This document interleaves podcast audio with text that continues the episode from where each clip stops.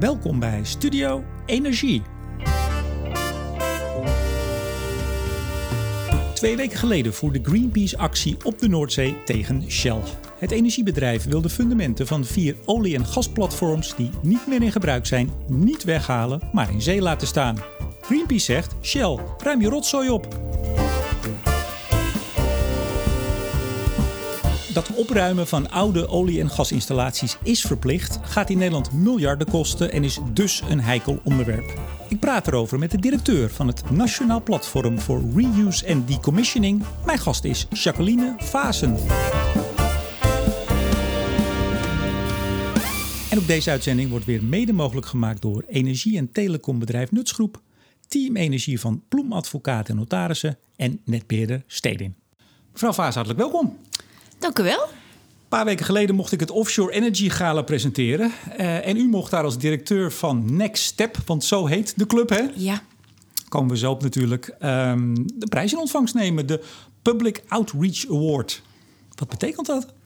Nou, de Public Outreach Award wordt uh, jaarlijks door Offshore Energy toegekend aan een organisatie die uh, bovenmatige inspanningen heeft gedaan om een lastig onderwerp wat te maken heeft met offshore energy bij een breder publiek bekend te maken. En uh, nou. Dat, dat hebt u gedaan blijkbaar. Ja, en ik vind het fantastisch, want zo lang bestaan we nog niet. Dus ik vind het enorm dat we met het team erin geslaagd zijn om de club echt zo voor het voetlicht te kunnen brengen. Dat we na anderhalf jaar zo'n mooie prijs in de wacht mochten slepen. Ja, en de vraag is nu natuurlijk die miljoenen mensen die naar deze uitzending luisteren, of die nu ook allemaal weten wat Next Step is. Vast niet. Zeg nou, het even heel kort. Ja. Nou, Next Step is het nationale platform voor hergebruik en ontmanteling. En wij richten ons op alle olie- en gasinfrastructuur in Nederland. Uh, daar komen we straks op. Om alles te verwijderen gaat 7 miljard euro kosten. Daar wordt een groot deel betaald door de Nederlandse staat, leest de Nederlandse belastingbetaler. Dus het belang van Nextstep is om de ontmanteling schoon, veilig, efficiënt te laten verlopen. En efficiënt bedoel ik dan zo kosteneffectief mogelijk. Maar daarnaast ook niet uit, de, de, uit het oog te verliezen wat de mogelijkheden zijn voor de energietransitie. Om daarmee infrastructuur te hergebruiken. Ja, vandaar ook de reuse hè, in, de, in de naam. Uh, dit is eigenlijk voortgekomen uit een masterplan Decommissioning en Reuse, gemaakt door EBN, Nogepa en IRO. Ja. Nou, die kent iedereen volgens mij wel. Ja. Uh, daar komen we vast zo ook nog even op. Even over uzelf. U bent chemisch technoloog. Ja. Eindhoven. Ja. Uh, van alles gedaan in de innovatie. u bent ondernemer geweest? Of bent u dat nog steeds? Hoe Ik ben het u? nog steeds, ja. Ja? Is dit een parttime klusje of voelt u zich nou, ondernemer? En dat is... Um, uh, nee, dit is geen part-time klus, uh, helaas. Maar ik, uh, ik doe het nog wel steeds vanuit mijn eigen BV. En ik voel me nu een beetje nep-ondernemer. Want het is natuurlijk niet zoals de, 14, de, de, jaren tussen 2004 en 2018... dat ik voor elke opdracht moest vechten. Maar het is nu ook wel mooi om echt gewoon goedje in een opdracht vast te kunnen bijten. En, en ooit in de chemie ook gewerkt? Ja, ik ben mijn carrière begonnen als adviserend technoloog... op de Shell-fabriek in Moerdijk... Kijk eens aan. Als je over de Moerdijkbrug rijdt, die torens die je daar ziet, dat was mijn fabriek. En daar was ik altijd apetrots op. Bent u niet bang dat u het verwijt krijgt in deze rol? Het gaat over decommissioning, platforms van, van zee halen, onder andere van Shell, wellicht, gaan we het over hebben. Dat ze zeggen, ja, het is gewoon een oud Sheller. Nou ja, ik heb, de Shell Chemie is een vrij uh, op zichzelf staande entiteit binnen het hele grote Shell-gebouw. Maar in Nederland is het ongeveer 10% van de totale in de activiteiten. Waar ik nu mee bezig ben, dat is dan aan de oliekant ook nog eens de upstream. Daar heb ik nooit in gewerkt en daar ken ik ook helemaal, kende ik ook helemaal niemand. Geen telefoontje, zeg Jacqueline, hoe is het met je? Ken je me nog? Nee. Als je een olie- en gasplatform of een installatie, het is meer dan alleen de platforms, het zijn ook de onderzeese zaken, het zijn de pijpleidingen, alles wat er op die Noordzee zit, dat is heel veel. Um, als je dat niet meer gebruikt, moet je het weghalen, is wettelijk verplicht. Ja, appeltjeitje, waar hebben, we het, waar hebben we het eigenlijk over? Waarom is dit een heikel issue? NRC had er een groot stuk over vorige week. Uh, Greenpeace protesteert bij uh, Shell, dat is weliswaar niet in het Nederlandse deel, maar wel uh, op de Noordzee. Waarom is dit überhaupt een issue? Uh, kijk, wat, wat uh, bij de Brent speelt, is onvergelijkbaar met de Nederlandse wateren. Ja, dat, dus het Brent olieveld, veld, ja, daar worden nu een dat aantal... Dat is een veel dieper uh, gelegen velden dan wij in Nederland hebben. En op een moment in Nederland zie je dat het gebeurt. Hè. Dit jaar zijn tien platforms weggehaald. Dat is dan het enige waar iedereen wat iedereen ziet, want dat is het zichtbare gedeelte. Maar dat is eigenlijk maar het, het, het, het puntje van de ijsberg. Want alles wat onder water weggehaald moet worden, is veel duurder dan dat platform wat bovenop zit. Maar dit jaar worden er uh, tien uh, platforms verwijderd. Er zijn ook drie uh, subsea-installaties. Dat zijn eigenlijk onderzeese installaties die aan een platform verbonden zijn verwijderd. Dus ja, het heikele punt zie ik nog niet zo. de industrie moet het doen en de industrie gaat het doen. En de industrie doet het op dit moment. Maar ik wil toch even bij Brent beginnen. Brent Olieveld. nou, volgens mij dichter bij Noorwegen dan bij ons, Zo'n 180 ja, bij de kilometer. Shetland-eilanden. Shetland-eilanden. Ja. Um, ja, dat is dus wel een, een issue. We komen zo op Nederland, uiteraard. Maar Greenpeace heeft daar twee weken geleden uh, actie gevoerd. Die hebben die fundamenten die nog staan uh, beklommen en daar spandoek opgehangen. Ja. Onder andere uh, Shell ruim je rotzooi op, maar ja. dan in het Engels. Um, ik zei al, het moet gewoon weg. blijkbaar is Shell dat daar niet van plan en ook de Britten niet, de regering. Ja. daar is verzet tegen, daar wil ik het straks met u over hebben. Maar dan is het dus wel degelijk een issue. Het wordt niet weggehaald als het klaar is. Um, nou, daar, daar, het, blijft zo dat in OSPAR altijd... OSPAR is in principe afgesproken dat alles boven de 55 meter, meen ik aan, uh, verwijderd moet worden. Want tot 55 meter kan het een... Een belemmering voor de, voor de scheepvaart en de visserij. Ik onderbreek even OSPAR, dat is de commissie. Die is eigenlijk ter bescherming van de noordoostelijke Atlantische Oceaan, inclusief Noordzee. Daar zitten 15 Europese landen in en de EU.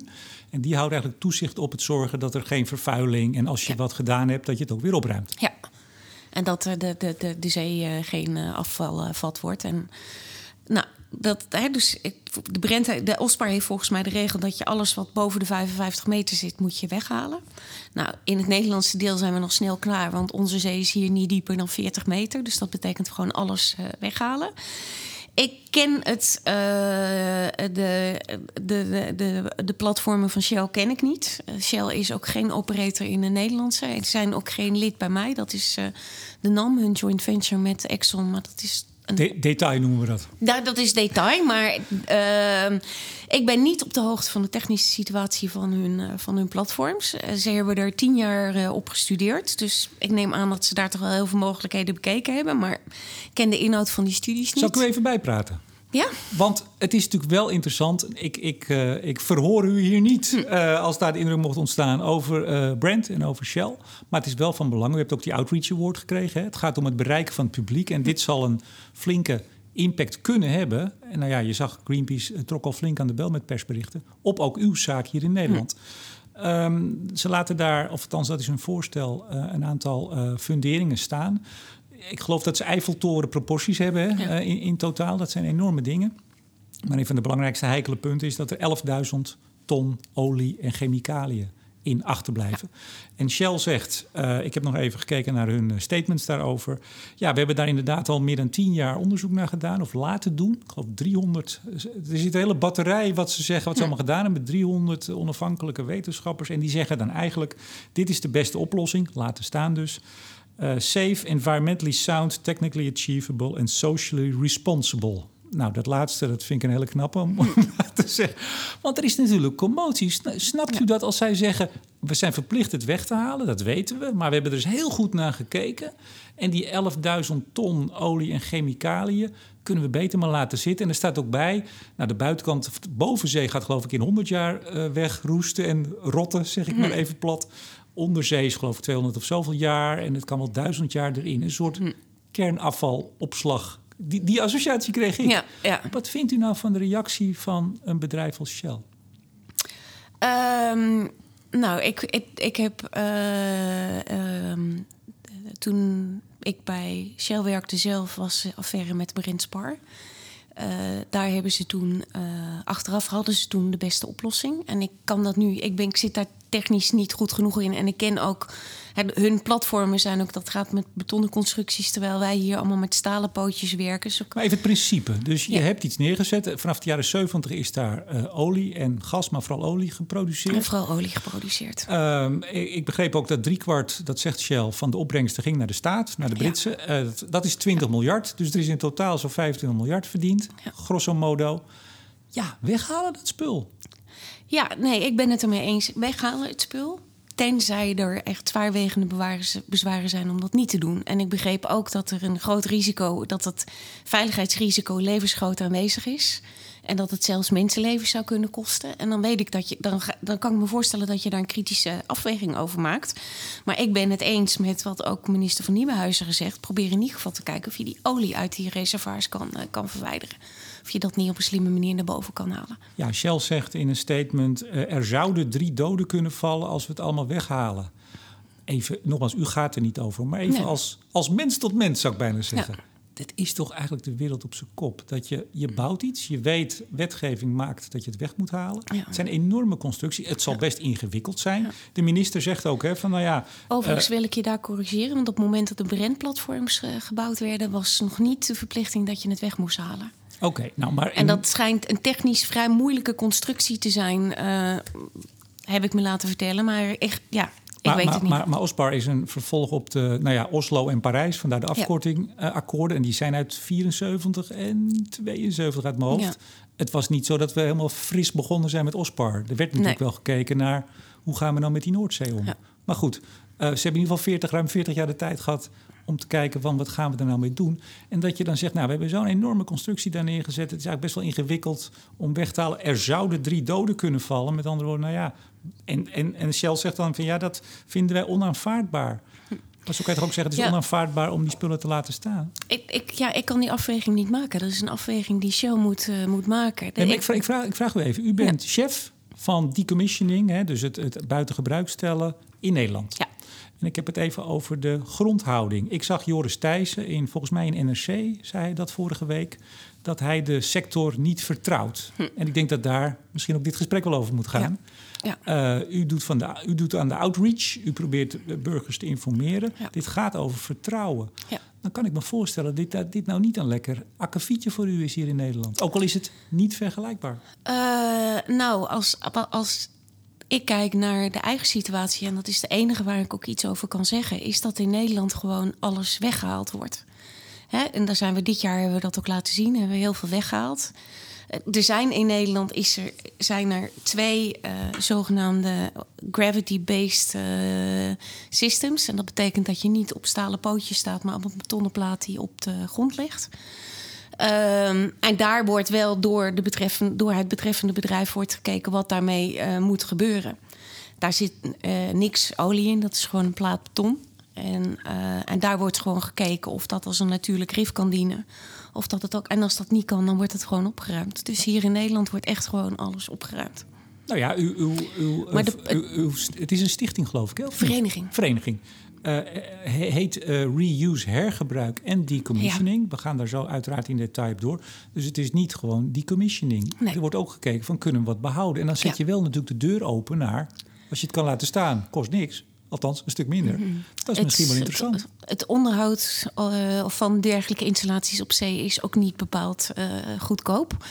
En als we kijken naar hergebruik, uiteindelijk ga je het ontmantelen. Want hè, als we kijken naar mogelijkheden voor hergebruik, die zijn ook eindig. En op het moment dat het eindigt, ga je alsnog je putten afsluiten en je platform opruimen. Dus het is een uitstel van kosten. En waarmee je dan hopelijk ook kan profiteren van hè, innovatie. Waar wij als Nextstep natuurlijk ook voor staan. Hè, om dat slimmer en eenvoudiger en efficiënter te doen. In de toekomst kun je daar misschien meer van, eh, van profiteren. Maar het is geen afstel. Het is wellicht een kort uitstel. Laten we inderdaad naar de Nederlandse situatie over. Want we, u bent van onshore en offshore, hè, maar het gaat eigenlijk vooral in de hele, ja, toch maar discussie, eh, vooral over offshore. Waarom is dat eigenlijk?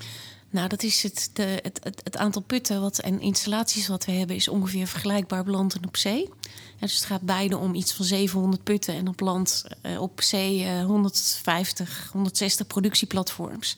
En mensen zeggen vaak boorplatforms. Maar een boorplatform komt alleen als je het gaatje in de grond pakt, eh, boort. En daarna is het eh, productieplatform. Eh, Op land hebben we ook iets van 700 bronnen en iets van 200 installaties om gas te zuiveren en dergelijke. Dus het is vergelijkbaar in omvang. Maar op zee kost het 5 miljard euro en op land kost het 2 miljard euro. En dat betekent dat natuurlijk ook op zee. En op zee hebben we ook in het verleden de grootste kostenoverschrijdingen gezien. Dus daar gaat ook op dit moment onze grootste aandacht naar uit. Ja, want u zegt vrij makkelijk even 5 en 2. Dat, dat staat ook in uw officiële stukken, maar Nee. dat is nog maar zeer de vraag hè, of dat het wordt. Sowieso hebt u de opdracht om het eigenlijk 30% goedkoper te maken. Maar... Nee, nee, nee, nee, nee, nee, sorry. De totale opgave is 7 miljard euro. En die voor, ligt... voor alles of voor de komende 10 jaar? Nee, voor alles. alles ja? En dat is gedaan op basis van de schattingen van 1 januari 2017. Dus er worden schattingen aangegeven in de, in de boeken van EBM wat die commissioning gaat kosten. Nou, ze hebben als pijljaar dus 2017 gepakt. Toen waren de kosten 7 miljard euro. En dat is 5 miljard offshore en 2 miljard onshore. En de bedoeling van Nextstep totaal is om die 7 miljard naar 5 miljard te halen. Maar omdat de kosten op uh, offshore het groot zijn, is dat ook mijn eerste focus geweest voor de innovatieagenda. Ja, maar, maar nogmaals, het kan ook wel eens veel duurder worden. Als we doen zoals we het altijd gedaan hebben, dan dat is ook de reden geweest dat EBN en OGEPA uh, toen het masterplan geïnitieerd hebben. Want ze zeiden als we doorgaan zoals we altijd gedaan hebben, dan gaat het uh, slechter aflopen. En toen is dus gezegd van nou, er moet een soort gecoördineerde aanpak voor die commissioning komen. Ik heb zelf geen uh, assets. Dus ik voer ook geen decommissioning contracten uit. Next step is ervoor om de kennis te delen, om een innovatieagenda aan te zwengelen, om samenwerking in de sector, maar ook tussen de sector en de industrie te. Um, te bespoedigen. En Next Step is er ook om dat ommanteling het publieke gezicht te geven. Nou, dan is het wel erg mooi dat ik die public outreach woord gewonnen heb. Kijk eens aan. Nou, we, gaan daar zo nog even over door hoor. Maar ik wil even blijven bij waar we het nou eigenlijk over hebben. Uh, Zo'n 150 platforms op offshore. Uh, daarvan zal een flink deel de komende 10 jaar al buiten gebruik moeten worden gesteld. Hè? Hoeveel? Nou, dat gaat. Ik heb even de actuele stand van zaken opgevraagd. Oh, dat zijn dagkoersen. Dat Voor, nou ja, nee, het is per jaar een beetje anders. Maar per 1 januari 2019 hadden we 161 uh, platforms. Er zijn er dit jaar een aantal van weggehaald en er is ook weer een nieuwe bijgekomen. En, en dus dat betekent dat we 1 januari 2020 de teller op 152 platforms uh, staat. Dus dat zijn er negen minder. Nou, dat zie je dat dat toch echt al een significante reductie is. We verwachten vooral tegen 2023 een versnelling in het aantal platforms wat uh, verwijderd gaat worden. En inderdaad verwachten we de komende tien jaar dat we ongeveer de helft, dus 75 platforms, uh, opgeruimd gaan worden. Ik heb wel eens volgens mij ook publiek gezegd van, nou ja, weet je, als, als ze niet meer gebruikt worden, die spullen, dan, dan wordt het weggehaald. Maar ik begrijp dat het soms nog jaren staat. Waarom wordt dat niet meteen weggehaald? Um, nou, soms heeft een platform nog een functie. Bijvoorbeeld omdat, hè, dat is het geval met een, eh, met een, met met een jacket. Dus de pootjes die nu nog op zee staan. Daar is het, het platformpje is er al vanaf gemaakt. Maar die pootjes die moesten nog blijven staan. Omdat er ook nog een gasleiding overheen liep vanuit een ander veld. En als je dat pootje weghaalt, kun je dat gas niet meer winnen. Dus zo zie je dat sommige platforms... en die worden dan in zogenaamde lighthouse mode gezet... Uh, en dat betekent dat je wel gewoon je, je onderhoudsplicht nog gewoon hebt. En dat je het moet schilderen en noem het maar allemaal op. En ik kan u vertellen, dat is niet erg goedkoop op de Noordzee. Ook omdat het klimaat niet erg barmhartig is. Maar dat betekent dat zo'n platform wel uit of productie is, maar niet aan het einde van zijn economische levensduur. Want hij heeft nog een spel in, het, in, in de Noordzee. Maar geldt dit voor alles wat, nog, wat niet meer produceert of eigenlijk geen, geen direct uh, nut meer heeft zoals het, zoals het het altijd had. Geldt het voor al dat soort zaken? Of staan er ook gewoon zaken waarvan u zegt... ja, dat zou eigenlijk nu gewoon weg kunnen, maar dat is nog niet uh, nou, volgens mij zijn er dat één of twee. Maar dat is echt niet meer dan dat, omdat... Je moet het weghalen op moment. De wettelijke plicht om het weg te halen is het moment dat je besloten hebt dat je stopt met je productie. Dat noemen ze de COP, de Cessation of Productie.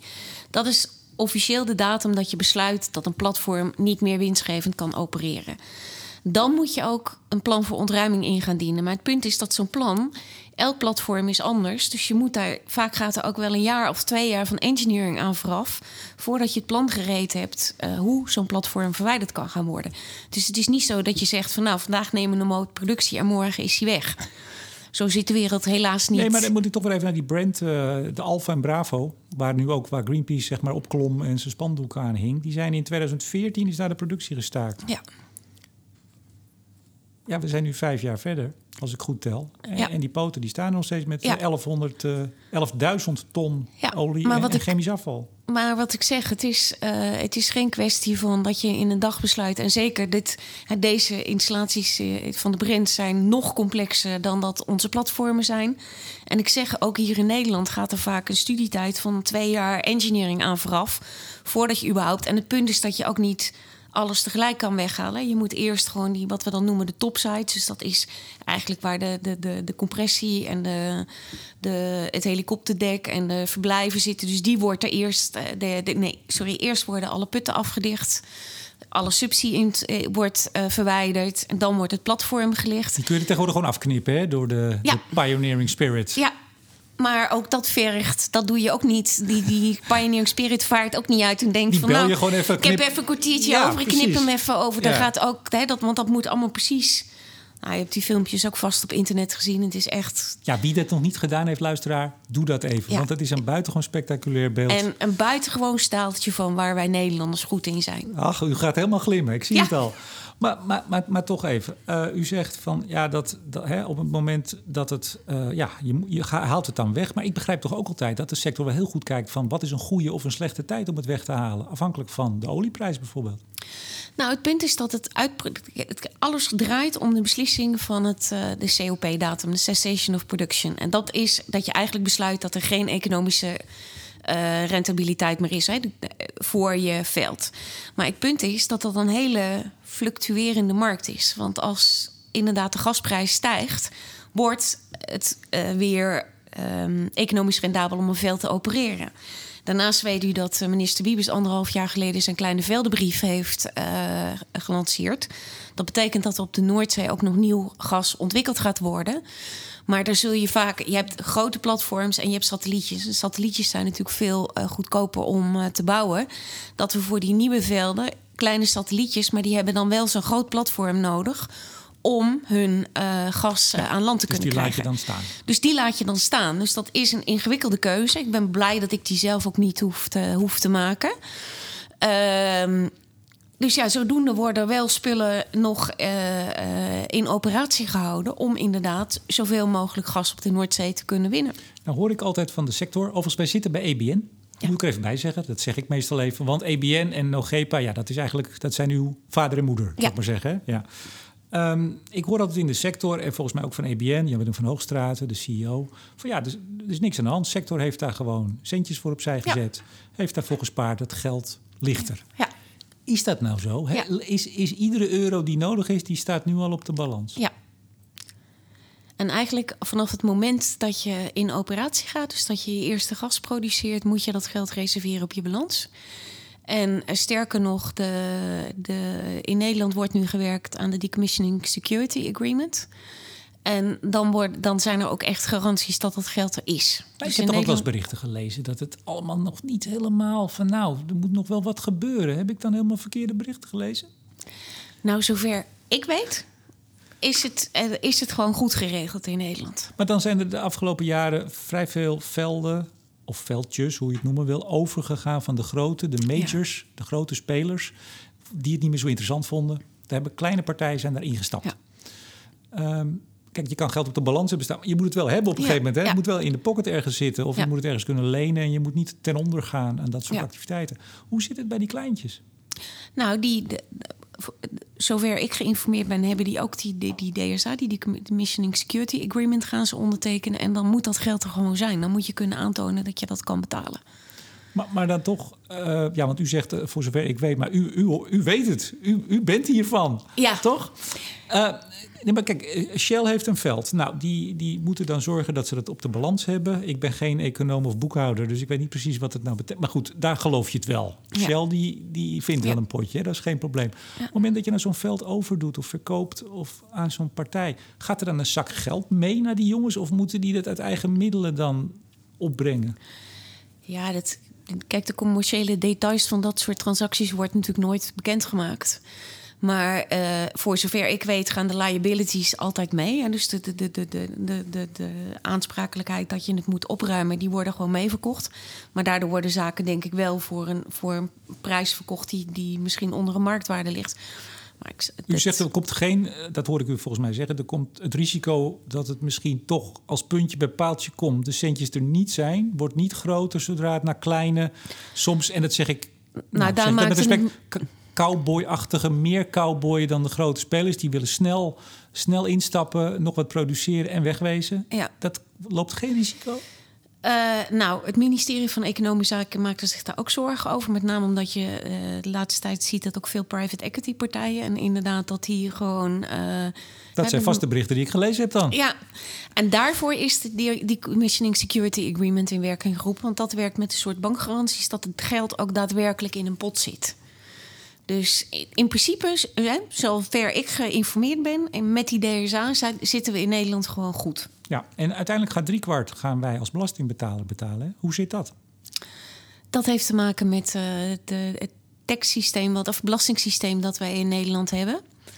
Uh, op het moment dat uh, de oliemaatschappij maakt ook de kosten om het, om het spul af te breken. Maar dat trekken ze van hun winsten af. En per saldo komt daardoor 73% ten koste van de, van de, van de Nederlandse staat, dus de belasting betalen. Maar omgedraaid met de gaswinning is dat ook altijd zo geweest. Dus de staat heeft ook altijd meer dan heeft ook altijd 73% van de baten gehad. Ja, dat, en dat, is, meer dan die 5 miljard die nu. Uh... Ja, dat, maar het is niet alleen belastingaftrek, want het is ook gewoon dat de staat voor 40% je EBN erin zit. Eigenaar, dus die, die moeten sowieso hun 40% bijdragen en dan komt dat, er nog bij. Ja. Nee, anders denken de mensen, nou, dat is nee, zoveel nee, de staat is, Nee, de staat is in alle gaswinning 40% eigenaar en heeft dus deelgenomen ook in de investeringen. Ik, ik ga even naar uw, um, hoe moet ik dat nou zeggen? Ik heb natuurlijk de, de website bekeken en uw jaarrapport. Hè. U hebt uh, in april het tweede jaarrapport uh, gepubliceerd. Juli, ja, ja, ja. Jullie? Ja, we doen altijd de eerste Pardon, donderdag ja. van juli. Op Scheveningen, geloof ik, hè? Ja. U hebt daar heel veel foto's op de website gezet. Ja. Totale reportage, maar dat geheel terzijde. Um, ze waren zo leuk, we konden geen keuze maken. Ja, ach ja, nee, natuurlijk. Dat kan ik me helemaal voorstellen. Um, maar, maar dan u, u, begon eigenlijk te zeggen van ja, dit wordt allemaal opgeruimd. Ja. Uh, vroeger, later, nou ja, ik, ik geloof dat dan maar, natuurlijk. Hè? Maar als ik op, u, op de site kijk, maar ook in zo'n rapport, dan begint alles eigenlijk met reuse, hergebruik. We gaan eerst kijken wat kunnen we allemaal hergebruiken en pas daarna um, uh, decommissioning. Is dat, het, klopt mijn beeld of klopt het niet? Uh, en, en, corrigeer me dan heel graag, dat de sector wel heel erg verbaal en in de uitstraling inzet op dat hergebruik? Nou, het is wel belangrijk dat je eerst kijkt naar of je het nog kan hergebruiken voordat je het weghaalt. Want als je het weggehaald hebt en je komt er dan achter dat je het nog heel goed ergens voor had kunnen gebruiken, is dat wel een beetje weggegooid geld. Ja, maar dat is dan hun probleem, zeg ik. Kijk, nee, dat is het probleem van de Nederlandse staat. Waarom? Nou, als de Nederlandse staat. Een van de zaken waar we naar, bij naar kijken is het opslaan van eh, CO2 in leegstaande. Wat bent u nou vergeten de telefoon uit te zetten?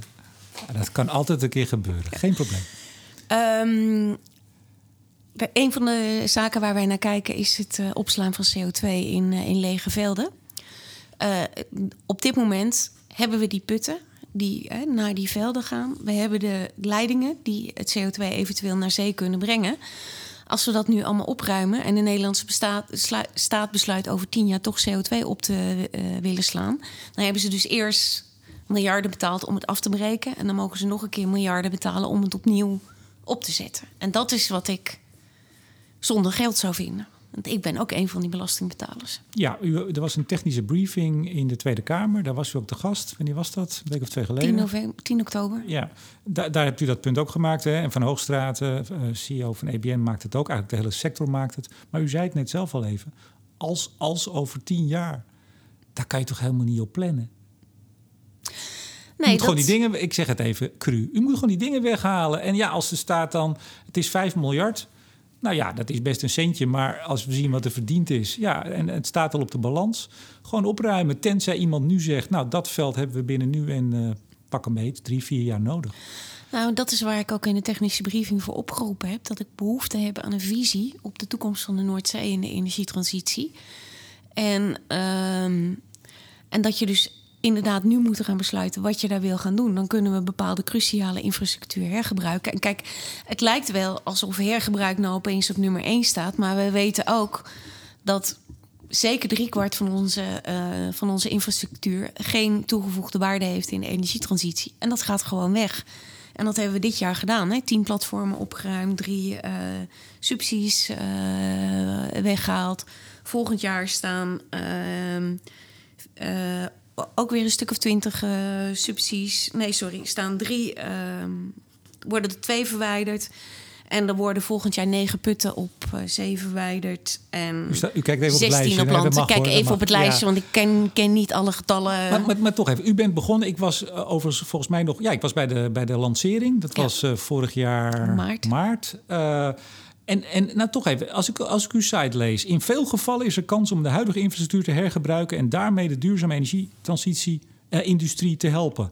Veel gevallen. Dan denk ja, veel is voor mij meer dan de helft. Maar als ik dan uw rapport van dit jaar lees... dan staat er nou 10 procent. U zei nu net Ja. eigenlijk uh, misschien één kwart... maar in uw rapport staat Ja. 10 procent. Dat vind ik niet veel. Dat vind ik heel weinig. Het is 10% van de platforms die we denken kunnen hergebruiken. En met velden en pijpleiding is het nog wat meer. Nee, maar dat probeer ik ook te zeggen. Kijk, het is wel zo. Daarom heet het ook het platform voor hergebruik en ontmanteling. Want we kijken eerst naar hergebruik. En, maar het grootste deel eh, gaan we gewoon weghalen. Nee, maar, Maar- veel is dus niet misschien. Nee, misschien was dat, wat zal ik nog optimistisch. eens- ja, dat is misschien. Een, eh, ik denk dat het goed is. Want ik kreeg laatst nog een andere opmerking. Dat we onze website weer eens goed gaan doorvlooien. Om hem ook aan het Maar huidige begrijpt u wat ik te bedoel? Hè? Dat was vorig jaar bij de, bij de lancering. Dan, dan is daar een, een zaaltje. U zit in Babylon in Den Haag. Daar waren heel veel mensen bij elkaar. En dan is er soort nou, hergebruiken en CO2-opslag en waterstof. Maar dat zijn allemaal van die. Ja, nee, dat zal best misschien eens gaan gebeuren. Maar daar kun je toch helemaal niet op rekenen. Eh, op de termijnen waar u nu mee zit met die platforms voor de komende jaren. Ehm, Ik vind het zo'n, ik zeg het maar eerlijk even, is even een mening. Ik vind het zo bijna een soort, soort vlucht naar voren. Want het klinkt heel goed om te zeggen, ja, maar we moeten kijken of we het kunnen hergebruiken hè, voor de transitie. Maar als daar niet iets van een, een concreetheid in zit, bijvoorbeeld CO2-opslag, we weten nog niet welke velden, hoeveel. Ja, we weten hoeveel subsidie er kan komen hè, voor die 7,2 megaton. Maar daar kun je toch met zoveel platforms helemaal geen rekening mee houden. Nou, maar we, inmiddels is er wel een, eh, een, een masterplan in ontwikkeling. Welke velden het meest interessant zijn voor de opslag van CO2. En dat zijn natuurlijk de velden die gewoon eh, eh, groot zijn. Waar je veel opslagcapaciteit hebt. Ja, dat aan we- plan wordt gewerkt, toch? aan het plan wordt gewerkt, ja. het is er Ja. nog niet. Nee, nee, maar het is er wel bijna. En inmiddels hebben we wel al redelijk zicht op waar die, waar die velden liggen. En dat is dus ook een soort route die ehm, eigenlijk kort bij begint... en dan steeds verder van de kusten, de velden... eh, en waar we voor de komende 40 jaar van, van onze kolencentrales... in principe de CO2 zouden kunnen opstaan. Puur om aan te geven hoe groot het is. Ehm, Maar, maar bijvoorbeeld waterstof, hè, dat is dan een andere. Dat is natuurlijk ook een veelgehoorde kreet. Groene waterstof dat is nu onlangs bij Neptune. Hè. Is dat een van uw leden dan? ja, dat is, een, dat is een pilot van Nextstep. Ja. En eh, de, de, we gaan daar... Een kleine electrolyzer. Ja. Wordt daar gezet of is er al gezet? Nee, wordt er gezet. We zijn op dit moment het voorbereiden van de subsidieaanvraag. En het is puur, dan is het toch die procestechnologe mij die weer om het hoekje komt eh, kijken. Van zo'n electrolyzer is best een kwetsbare technologie. We hebben het al eerder gehad over de omstandigheden op de Noordzee. Die zijn echt niet heel barmhartig. En maar als je echt iets offshore wil testen, ja, dan moet je het offshore testen. Maar ja, je kan niet zomaar ergens een container kwijt. Dus ik ben, ja, vind het heel mooi dat de olie- en gasindustrie meewerkt aan een, aan een cruciale stap in de waterstofontwikkeling op zee. En ik heb op dit moment geen flauw idee of de platforms die de industrie heeft geschikt zouden zijn voor waterstofproductie. Maar we zijn in ieder geval wel geschikt om deze eerste stap te doen. Waarmee we dus kunnen ervaren hoe deze technologie zich houdt. Maar ook hoe die reageert op wisselende wind. Hè. We gaan dus windfluctuaties gaan we simuleren. Maar ook als de windmolen plotseling stilvalt of het windpark... en we trekken de stekker eruit, wil hij dan daarna weer opstarten. Dus we gaan echt gewoon real-life situaties... en we gaan uit zeewater zoetwater maken... en daar gaan we proberen Ja. waterstof uit te maken. Maar, maar die, eh, die, die, zo'n pilot, eh, en er zijn meer van dat soort... eh, Ik zie René Peters van TNO ook veel presentaties geven Ja. hierover. We zitten samen met TNO in het consortium. Kijk eens aan. En, Poseidon. kijk eens aan. Goed even genoemd te hebben, Poseidon. Ehm, maar, maar dan is toch vaak de teneur, en dat wordt ook best wel, als ik het zeg, gehyped bijna. Er is veel aandacht voor. Maar als je nou kijkt, zelfs als we nu onze wind op zeeparken gaan uitrollen zoals dat nu de planning is, dan is er nou voor 2030 en, en kort daarna ook nog niet helemaal niks beschikbaar om groene waterstof van te maken. Want alles is nodig voor de auto's en de warmtepompen, Ja. et cetera. Dus het, het is iets wat heel ver weg ligt. Het is over 11, 12 jaar misschien wel veel verder vertroebelt dat niet misschien een beetje eh, het beeld, misschien bij mij dan, misschien ook bij andere luisteraars, van het moet gewoon opgeruimd worden. Klaar. Nou, het punt is, als je naar waterstof eh, kijkt... En men heeft het, eh, als je bijvoorbeeld kijkt naar die plannen... die, eh, die Dennet ooit gelanceerd had om op de Doggersbank... een heel groot eiland te maken... waar je dan gigawatts neer wil gaan zetten aan waterstof... ik heb een achtergrond. Ik heb negen jaar in, in de innovatiesector gewerkt. En innovaties leren dat het lang duurt en dat veel mislukt. En als je in 2030 klaar wil zijn om uh, gigawatts aan uh, offshore waterstofproductie neer te zetten. Want dan daarna, hè, tot 2030 kunnen we het nog aanlanden. Maar daarna kan het gewoon niet meer aan land gebracht worden. Die kabels worden te duur. Het net op land kan het niet uh, meer bevatten. En dan wordt die systeemintegratie op de Noordzee zo belangrijk. Maar dan moeten we nu wel daarmee gaan starten om die innovatieroute op gang te krijgen. Om inderdaad in 2030, als we het willen hebben, klaar te zijn. Maar zegt u nou gewoon tegen mij, meneer de Boer, u, u, ziet het verkeerd. Ik zie namelijk steeds dat er zo wordt over gesproken in de sector van ah, hergebruiken en de energietransitie en CO2 en waterstof. Zie ik het nou gewoon verkeerd? Of is de sector misschien ook wel blij dat ze dit soort dingen kunnen uitdragen en daardoor dat misschien wat groter overkomt? Ja, ik denk dat dat. Kijk, het is natuurlijk uh, mooi als je een bijdrage kan leveren aan de energietransitie. Maar het punt is dat we ook altijd. Uh, nou, op onze website staat het dan kennelijk nog, uh, nog veel. Dat moet dan minder worden. In al mijn presentaties op dit moment zeg ik dat het maar nee, dat het een heel mooi en sexy verhaal is om over hergebruik te vertellen. Maar dat dat maar in een beperkt aantal gevallen de mogelijkheid zal zijn. En dat onze grootste uitdaging voor Nextstep dus ook ligt in hoe gaan we die decommissioning efficiënter maken? Hoe kunnen we. Kijk, het punt is. Uh, dit is geen tak van sport waarmee geld te verdienen valt. Sterker nog, het kost alleen maar geld. Dus alles wat je kan leren van elkaar om, om het beter te doen en efficiënter te doen, dat helpt vooral ook de Nederlandse staat, om hè, dat het gewoon veilig, we, we, doen het veilig, we doen het schoon en we doen het kostenefficiënt. U zegt er valt geen geld bij te verdienen, maar als je uh, iets gereserveerd hebt om op te ruimen en je kan minder uitgeven om op te ruimen, dan verdien je wel degelijk geld. Ja. Dan, dan valt er geld vrij op de balans, maar het is natuurlijk van, het draagt niet bij aan de winst. Nee, maar goed, als ik 100 euro uh, klaar heb liggen voor iets en iemand zegt je hoeft maar 80 uit te geven, nou heb ik toch 20 euro verdiend dus uiteindelijk is er wel een verdienmodel. Maar daardoor ligt er ook gewoon dat belang om, om die kennis te delen. Maar ook om het samen te doen. Hè. Wij, wij, zijn nu uh, aan het kijken of we een uh, gezamenlijke campagne kunnen voorbereiden. En daar verwachten we door het samen te doen een veel grotere scope aan te bieden. En ook allemaal handelingen die op elkaar lijken. Dat we misschien wel 40, 50 procent kostenreductie kunnen. En dan heb je het ergens over. Ja. Kom, kom er, komen er ook leden bij u die zeggen: Jacqueline kom op, iedere, ieder procentje wat je eraf kan halen, dat is geld in mijn portemonnee. Ja, natuurlijk, daarom doen ze ook allemaal heel graag mee. Ja, dus wel geld verdienen. Ja, ja, ja. Nee, maar ik bedoel, decommissioning is iets wat alleen maar cash-out is. En hoe minder cash-out het is, hoe beter het is. Ja, nou, dat is een beetje definitie En dan denk ik ook wel, en dan denk ik ook wel, hè, toen ik mijn, mijn allereerste verhaal hield voor Next Step, toen kreeg ik meteen een bericht uit de zaal van, van dan ga je de contractors nog meer uitknijpen. Maar ik geloof er dus in dat we een win-win situatie kunnen bedenken waar iedereen gewoon een goede boterham kunnen verdienen. En laten we wel wezen, die commissioning gaat over de hele wereld gebeuren. Hè? Dus overal ter wereld zijn. Uh, heb je gaswinnings- uh, en oliewinningslocaties en overal moet het opgeruimd worden. Nederland en Engeland zijn toevallig de eerste die daarmee beginnen, die ook vroeg waren in hun productie. Maar dit is een wereldwijde taak. Nou ja, miljarden, honderden miljarden. Oh, en zegt u dan, kan Nederland voorop met de kennis? Ja. Dat hoor ik namelijk altijd in Nederland, dat wij de wereld overgaan met onze kennis. Hm. Nee, maar toch even, daar moet ik toch weer op terugkomen. U zegt, ja, het, het moet toch opgeruimd worden. Shell, zo begonnen we dit gesprek, hm. die wil voor, tot in de eeuwigheid uh, een aantal uh, Eiffeltorenachtige constructies van staal en beton in de Noordzee laten staan. Hm. En Groot-Brittannië zegt, nou, vinden we wel een goed idee. Nederland is in bezwaar gekomen, of Duitsland eerst, Nederland, België, de EU. Dus dat, dat is geen gelopen race. Dat, Het gaat allemaal weg. Ik denk dat heel veel bedrijven, nou dat zien we dus, uh, graag willen dat het blijft staan. Althans, graag liever willen zeggen dat dat beter is. Maar dan kom ik toch even bij Greenpeace. Hm. Wij vertrouwen de sector niet, zei Joris Thijs. Ja. Heeft hij een punt? Um, ik denk dat de sector wel te vertrouwen is. En, uh, en ik zie dat ook in, uh, in de manier waarop mijn leden met me, uh, met me samenwerken. Maar de, de sector heeft het publieke tuin niet mee op dit moment. En, dat helpt niet in dit soort discussies.